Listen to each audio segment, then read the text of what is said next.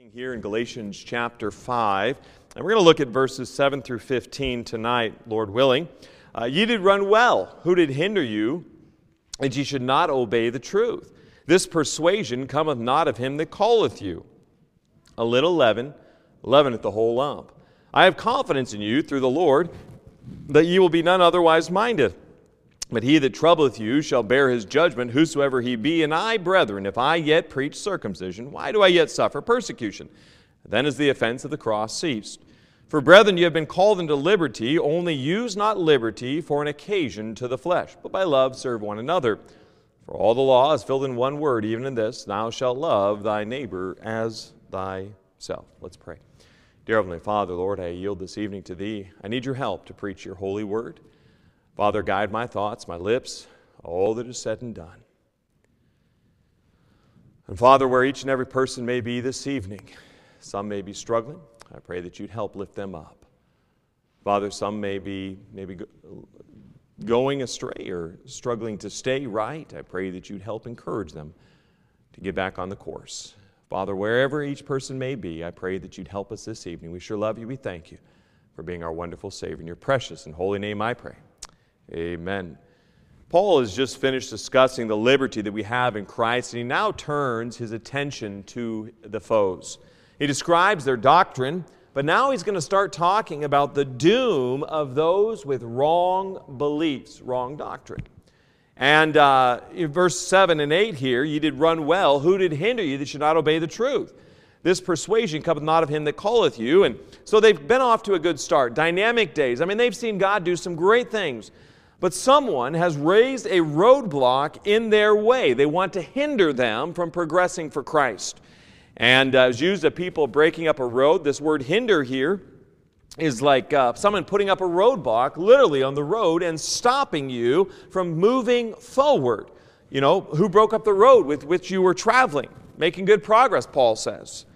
And, uh, you know, sometimes you'll find a, a, a sign on the, on the road saying road work ahead or construction ahead. And uh, sure enough, there's a bend ahead. I know Highway 6 has had a lot of construction. And it's letting us know that there's road work ahead, and you're going to have to slow down to 60 kilometers an hour or 40 kilometers an hour or some very slow rate uh, that's going to change the pace. There may be a traffic light or something there, meaning dangers ahead. But where are the signs that Apostle Paul is saying, listen, there are warnings ahead, but these people that are giving you these warnings, they are stopping, they're obstructing your ability to progress for Christ. Uh, what if they were set up maliciously? What if someone put up roadblocks? I remember one time we were going down south, and there were some people that thought they could just drop the road off. And so at one point, uh, south of Ponton, there was a roadblock it wasn't of any highway crew, but there were some people that were there, and we had to walk, you know, talk to them, and then we went through their roadblock. But they literally stopped traffic. I'm not exactly sure on all the ramifications there, but they stopped traffic. And, uh, and so Paul knows the dangers ahead. He says in verse 9, a little leaven, leaven at the whole lump. So somebody has been persuading them of arguments that have not come from God. You want to know something interesting here that the devil can quote the Bible.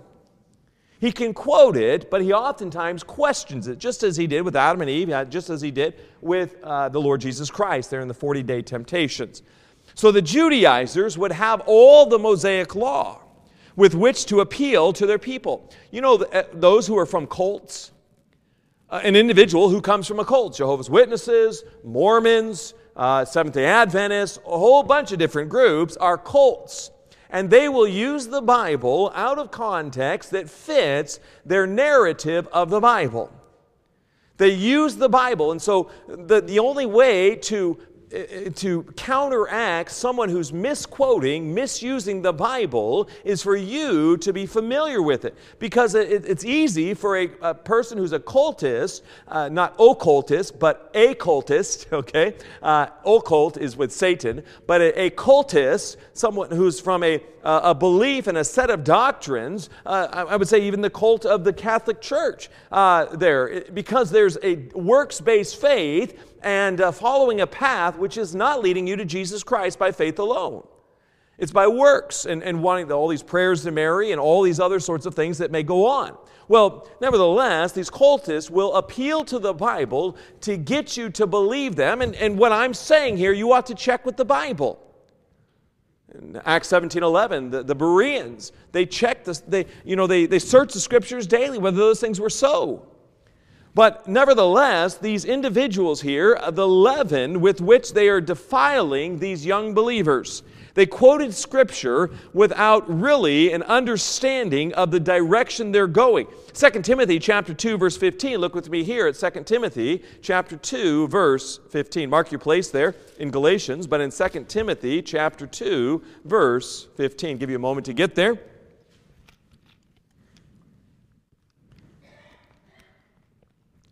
Now, how do you like it if you're in a race? And imagine you're in a foot race. It's probably it's been a while since I've been in a foot race. But if I'm running along and I have someone come up to me and just push me hard, and then I fall down, and maybe I cause my knee to bleed, you know what? They've hindered my progress. You're not going to be very happy about it. Well, it can very well be, that, or if someone is giving a detour down a road because they want you to go down that way and they don't want you to stay on the straight path. They want you to go down a side path because of some malicious reasoning. You're not going to, you know, if you know about it, you're going to want to warn people. And that's exactly what the Apostle Paul, but what does God tell us to do to avoid being a, uh, a prey, if you would, or being a meal for these ravenous beasts? 2 Timothy 2:15 study to show thyself approved unto God a workman that needeth not to be ashamed rightly dividing the word of truth. Now who is it in your life that could very well be hindering you from a forward progress for God? And God says here rightly dividing the word of truth. Well, there is a truth, uh, there is a singularity of truth that the Bible espouses, that the Bible preaches. It's one truth. And uh, if you deviate from that truth, well, how, how is it easy to get people off track? How is it easy to get people to follow a false, uh, a false religion? Well, what you do is you deny them the truth, much like what the Catholic Church did for hundreds of years. They burned Bibles. Then, when they couldn't burn the Bibles, they got into destroy and corrupt and pervert the Bibles. And so you have this action because they wanted to keep the Bibles from people. Because if you and I have the Bibles, then what they're teaching, we are more susceptible to believing because they'll say, This is what the Bible says, even though the Bible doesn't say it. So, because of their position, they can get people to follow them merely by their position. But if we have the truth and they have the truth, and I, am listening to what they're saying, and the Spirit of God says, by the Word of God, that's not true, I'm not going to fall as a meal to them. Because this book is the determination of what is truth. And here are these Judaizers putting a stumbling block of false doctrine before them. Does it really matter that someone believes what they believe? It does matter because your belief system is taking you in a direction in life. A little leaven leaveneth the whole lump. What is he saying? If you have some dough and you put a little bit of yeast in it, what's going to happen? With the right temperature, it's going to grow, it's going to rise. But if you remove, you know, and, and in the Passover meal, there was no leaven because leaven is a picture of sin. So, well, so it's it, it, the leaven is a picture of corruption. So this like leaven would be like a sourdough if it was, and it's going to rise. You know, the only way to stop the action of the leaven once it has been insinuated into the new loaf was to put the loaf into the oven. Then you kill the yeast. The action of fire would actually stop the leaven. That's significant. That is the trouble with false doctrine. Unless God sends something wherein there's harsh things. There's, there's a lot of preachers today that are preaching a message that makes you feel really good, but it doesn't tell you any of the warnings of the Bible. Well, they're leading you on a path, and it's not until you're in a very rough spot that you're saying, hey, what you're preaching isn't true. Your preaching isn't helping me. What the word what so you've got to come back to the word of God. What is truth? In Jeremiah's day, the prophets would be preaching, judgment's not coming. We'll bring in the age of Jesus Christ, that idea that's still there today, even though our world is getting significantly worse. The Bible would use the apostles and the Old Testament uh, prophets and judges that have been vigorous in exposing error. Why is it important that someone says what is truth? You realize that all churches will, at one time, given enough time, churches will bring into themselves liberalism, legalism, fanaticism, ritualism, and we've got to be careful that we stay on fire for the Lord, our eyes focused on Jesus Christ, that you and I are all daily in this book, meditating on it. You want to know something that's interesting? By the third generation, so the third generation from uh, me would be myself, uh, my daughter, and then her daughter would be the third generation. By the third generation, uh, you know, there is a need of the Spirit of God to bear uh, from the Holy Spirit a, a, a, revival.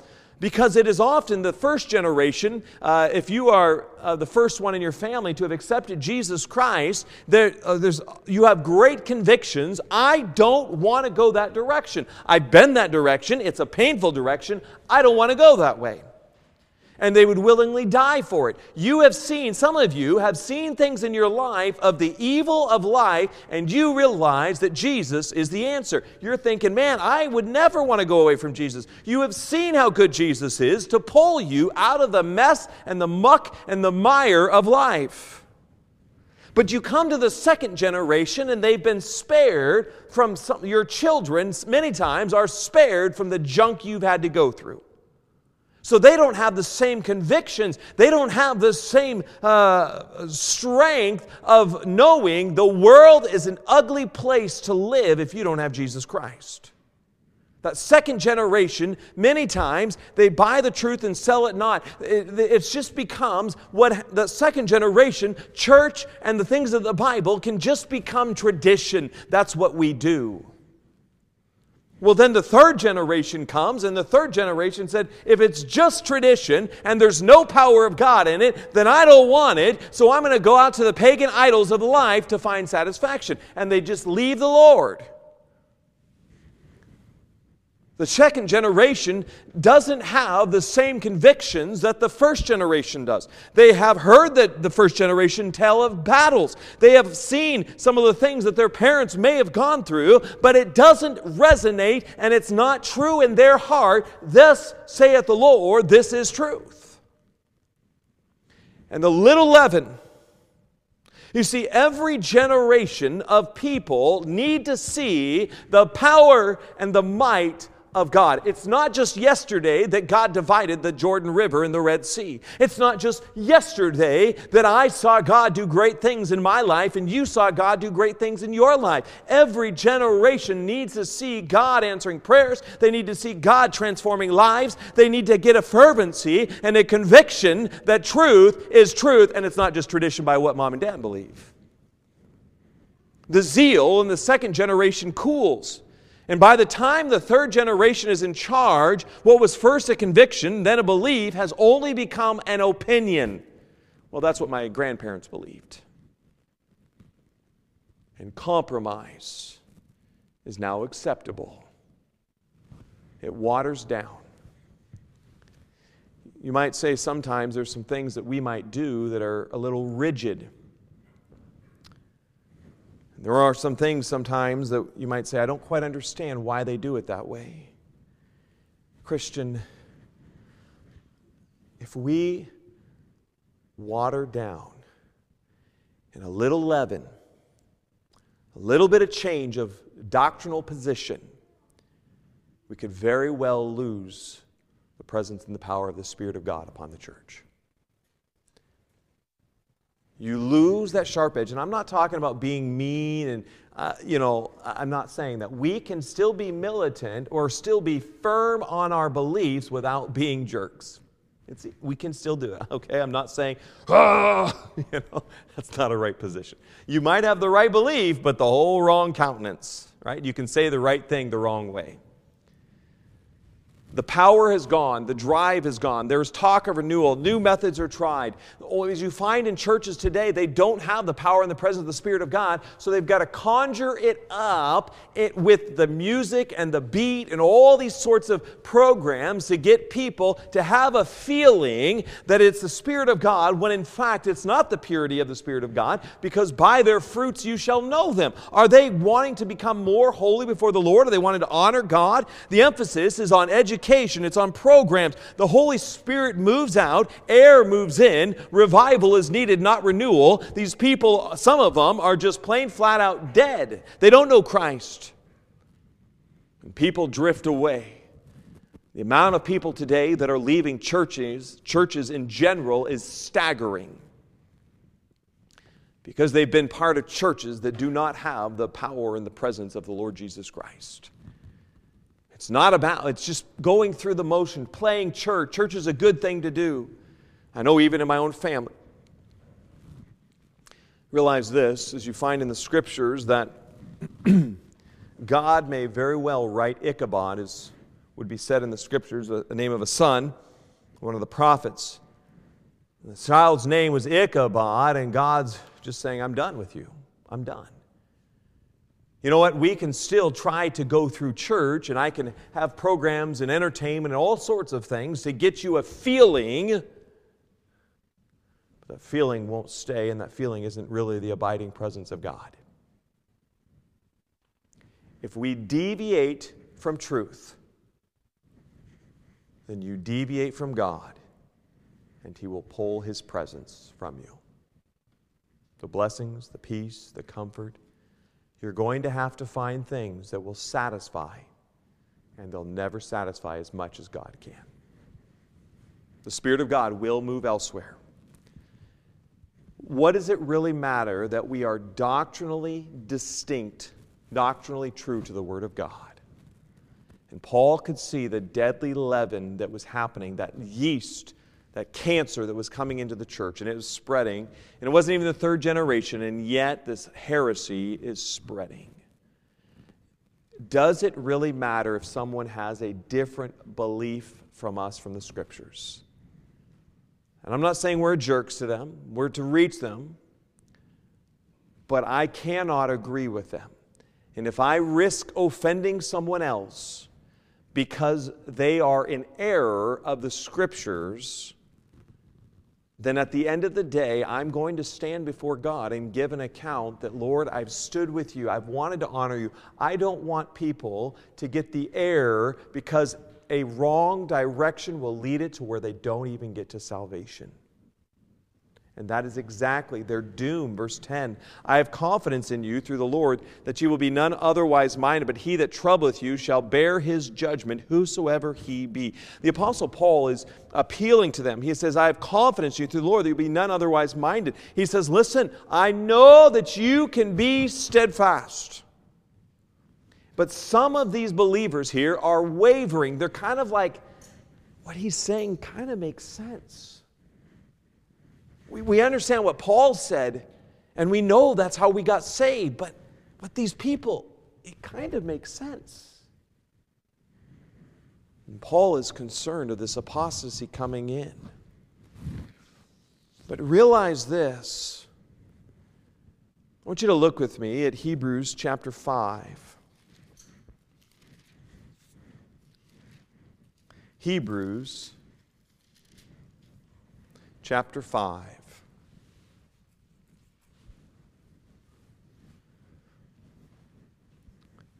Is it important for a Christian to know their Bible? It is very important.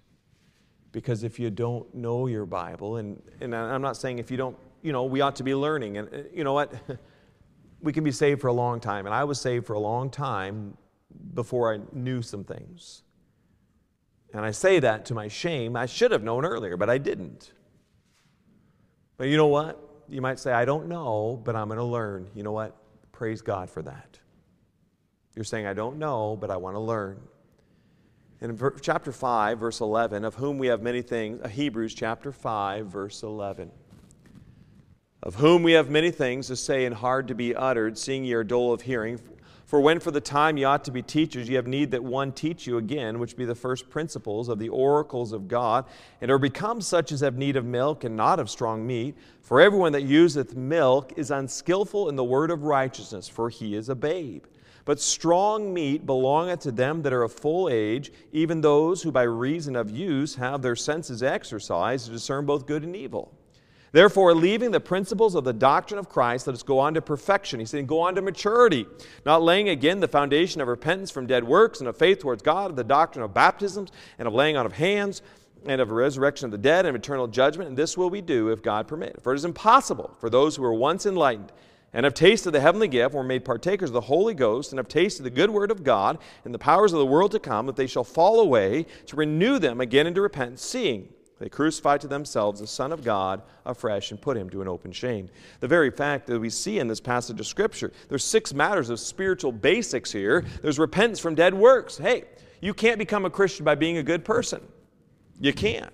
The, the other thing, there's a faith towards God. That's the essential. It, it's faith in Jesus Christ, his death, burial, and resurrection that makes me a child of God. The number three that we find here is it talks about the doctrine of baptisms, uh, which happens after salvation, after someone accepts Christ uh, to be baptized by faith in a church, a biblical church, that a, a biblical church, the only one that has the authority to baptize. And then you find this thing that after conversion here, but sometimes this doctrine of baptism, the Jewish people would have some ceremonial purification. Well, you can get all your sins washed away if you're baptized. Well, that's not what the Bible says, but that's what is taught.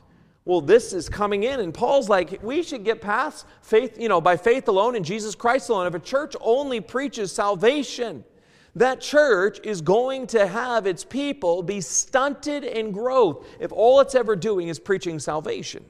Your goal is, you know what? I don't want, I, I, told my wife when we got married, I said, I like meat with my meals. I like meat. I like meat a lot. I don't want to just be drinking milk. If I had to drink milk every meal or some puree drink, gag me. I mean, just gag me. Put me out of my misery if I can't have meat. I like meat.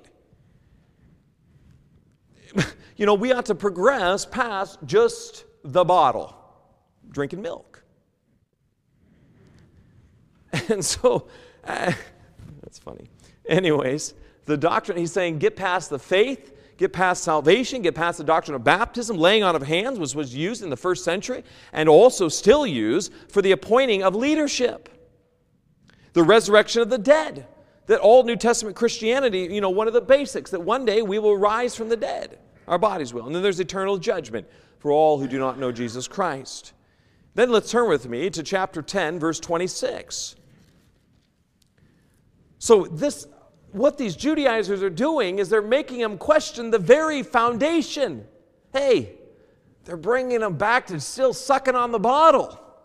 Let's get to the meat. Let's just settle by faith alone in Christ alone. And anything anyone says by good works or by baptism or by communion or anything else added to your salvation, or you can lose your salvation, that's bringing you back and keeping you drinking the bottle. I don't want to be drinking milk the rest of my life. I, I mean, I like milk, but it, I, I don't want that as my staple of my meals. Jesus died on the cross for all of my sins. When I accepted him April 30th, 1986, I was born again. I settled it. Never, I don't need to revisit it. I was saved. I did what the Bible said, I'm saved. You try to tell me something else? No, that's not true. That's not what the Bible says. Just settle it. In Hebrews chapter 10, verse 26, for if we sin willfully after that we have received the knowledge of the truth, there remaineth no more sacrifice for sins, but a certain fearful looking for of judgment and fiery indignation, which shall devour the adversaries. He that despised Moses' law died without mercy under two or three witnesses. Of how much sore punishment, suppose ye, shall he be thought worthy who hath trodden under foot the Son of God, and hath counted the blood of the covenant, wherewith he was sanctified, an unholy thing, and hath done despite unto the Spirit of grace. For we know him that said, Vengeance belongeth unto me, I will recompense, saith the Lord. And again, the Lord shall judge his people. The very fact is, as we looked in chapter 5 uh, and chapter 6, someone who has the truth, the conviction, I need Jesus Christ, He is the only way, He is the path, He is the light, He is the bread of heaven, the living waters, He is the Redeemer. And they, they know it, they're convicted of it, they're like, wow, I've never seen such truths, but they never put their faith in Christ. They've tasted it, but they never take they never make that faith step. Great judgment will come upon them. Great sore punishment.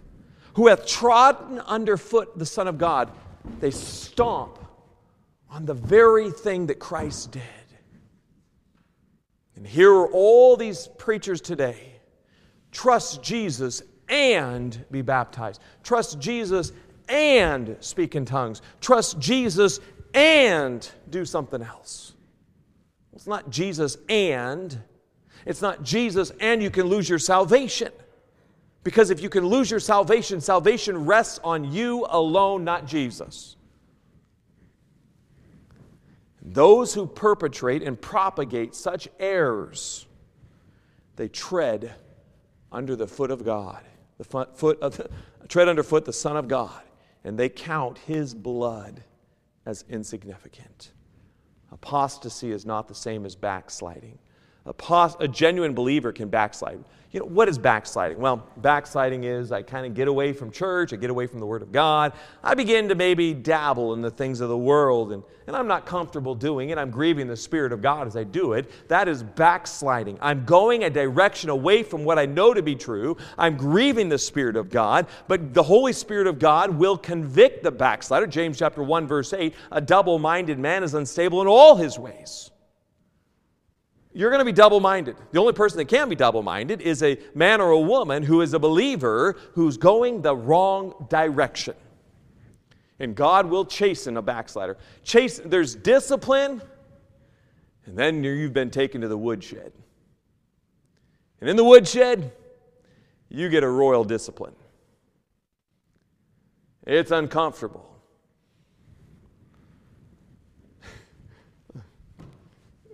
Brought up a story as I was talking with someone recently. They were saying, talking about being in jail and getting a slipper. When you come into the jail, they would, I was, Raymond was mentioning, telling me about this, uh, getting a slipper. And all, they would all initiate you with this rubber slipper when you come into jail, and they'd all whack your backside, your bare backside. Uh, that's a pretty serious chastening. You have these big grown men whacking you in the r- rear end a whole bunch of times you just got a good licking. God chastens his children because he wants to say, Wake up, you're going the wrong directions. A backslider in heart, in 1 Corinthians 3:15, if any man's work shall be burned, he shall suffer loss, but he himself shall be saved, yet so as by fire. A man's work shall be burned. God can very well take away all the good you're doing in your life and you can be going the wrong direction. Someone can say, Well, I'm working too much. I'm not able to go to church. I'm not able to, to do what I want for the Lord. Uh, and God can begin to t- strip away that job. He can strip away the nice things you have. And, and little by little, you're like, Why has God abandoned me? God's not abandoned you, you've abandoned Him. But an apostate is not a backslider. They're different. An apostate, uh, someone in apostasy, is someone who has been enlightened to the truth. They've come to a recognition Jesus is the only way, and yet they've chosen to turn from it for another path, for another error. And they crucify, they put Jesus back on that cross. And God will abandon that person to false beliefs. And Paul was confident that not, not a single truly uh, spirit born, born again Galatian believer would go into apostasy and this Judaistic heresy. But he wants to cause those in the church to not go that direction. He tells us here in Galatians chapter 5, verse 10 but he that troubleth you shall bear his judgment. You want to know here something? There have been a great deal of evils that have been done in the name of Christianity. Doesn't mean they're Christian, but they've been done in the name of Christianity. And those very people who are perpetuating and preaching and teaching false ways, when they stand before God someday, they're going to give an answer, and great and mighty and manifold and multiple will be their judgment. It's going to be an awful day for them. Because they have defiled and brought people away from, the, from a correct path. They troubleth But he that troubleth you, that trouble there is much like Jesus. When Jesus therefore saw her weeping, and the Jews also weeping, which came with her, he groaned in the spirit and was troubled. Talking about Lazarus, he was troubled within, which troubleth. These false doctrines are coming in, and the people's spirits are uneasy. They're not settled, they're not having peace. Let not your heart be troubled. Ye believe in God, believe also in me. John 14, 1 said Jesus. And this is what they're doing is they're upsetting the faith of these converts. Ah, that preacher, he's just too simple.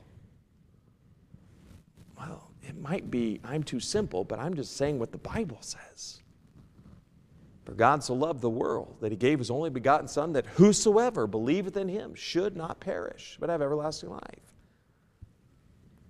And then he says something here in verse 11 And I, brethren, if I yet preach circumcision, why do I yet suffer persecution? Then is the offense of the cross cease.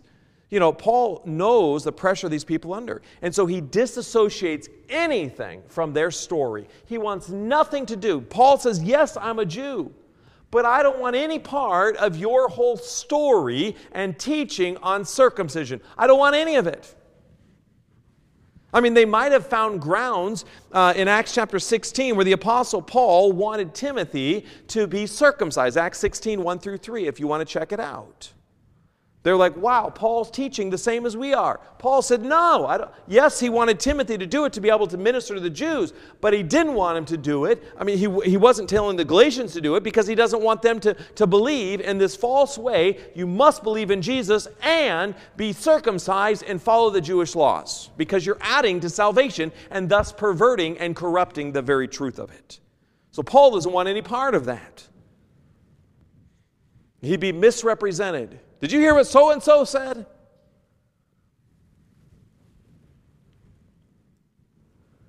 The Apostle Paul, in verse, the end of verse 11, then as the offense of the cross ceased, and Paul would suffer persecution because of the cross. The Jews never recognized that Jesus was their rightful heir to David's throne. They, did, they could not deny his miracles, but the more reckless of them had already, you know, they had a ready explanation. They attributed these things to Satan, uh, just as they had attributed Jesus' mysterious birth to fornication. They would argue continually with the Apostle Paul about the law and Moses. They hated Jesus, they refuted him. They outraged by Jesus' love for publicans and sinners and harlots and you name it. They hated Jesus. The very same people the Apostle Paul is fighting here in Galatia. The people were scandalized by the cross.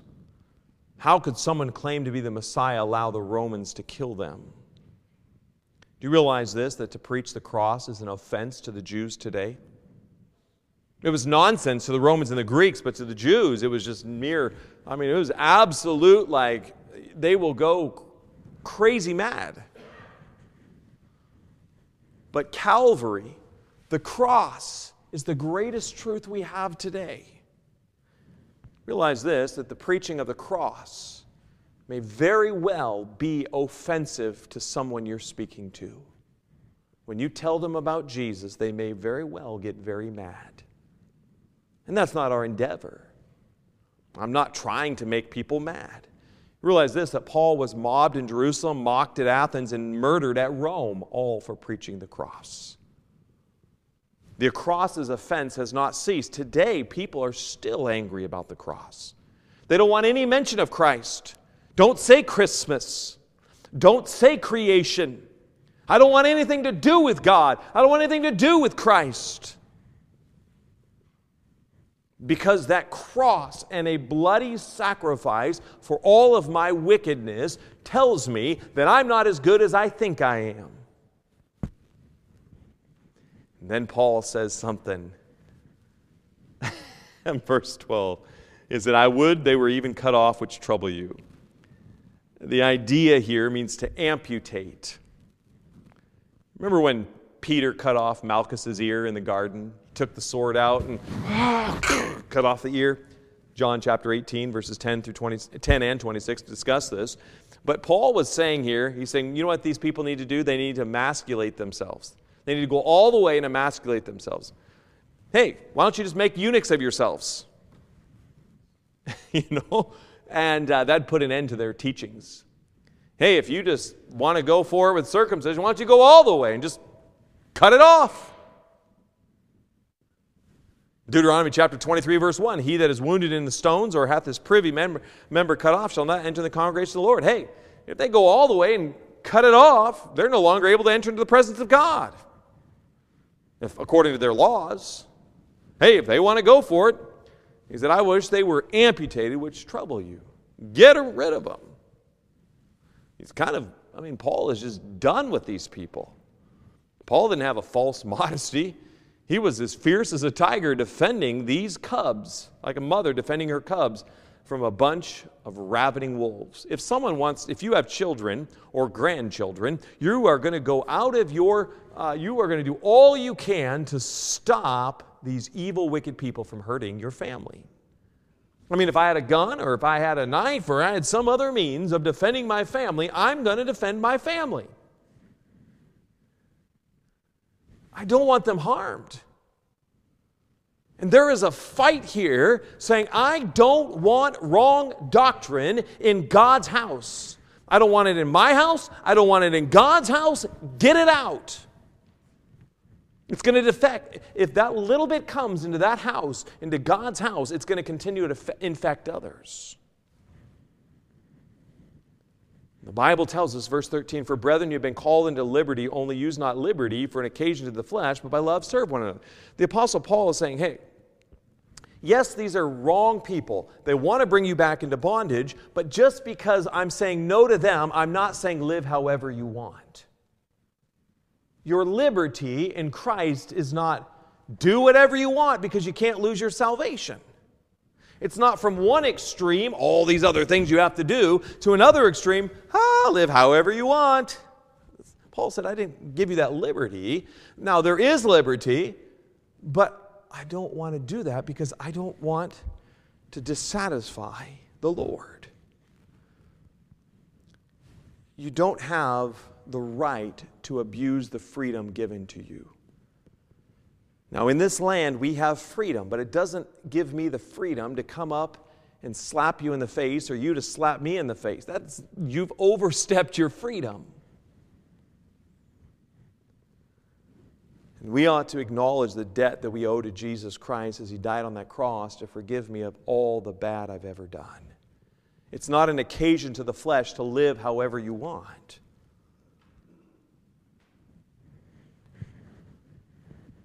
The very base of our opposition, uh, you know, of our operations, Romans 7 8, but sin, taking occasion by the commandment, wrought in me all manner of concupiscence, for without the law, sin was dead. But you know what? Sin comes in, and then I begin to do a whole bunch of things I know I shouldn't be doing. And Romans 7 11 talks about it'll deceive you and slay you. Paul didn't want any financial means to be paid to him from his converts, but he wants, they're at Corinth, but he wants to protect them. He warns us to not let our liberty here to the Galatians be the thing that seizes me to do what I want. Not to go out and partake in drugs and alcohol and immorality and all these things I know I ought not to be doing. Because those very things, here's an extreme legalism. Legalism is trust in Christ and do something else. That's legalism, where you have to work your way to God. That's legalism. That's bondage, but there's also bondage to live however you want with no constraints and no boundaries. God gives us boundaries for our protection. I'm not going to. The other day, our daughter was reaching into the drawer, and uh, there was a knife that was pointed upside down, and she was getting it, and she ended up accidentally had a little get, little cut, little cut. Realized knives are sharp and they hurt. We're like, oh, we made a mistake. It was our error. Turned it around and said, we don't want that to happen again. Please don't play with knives.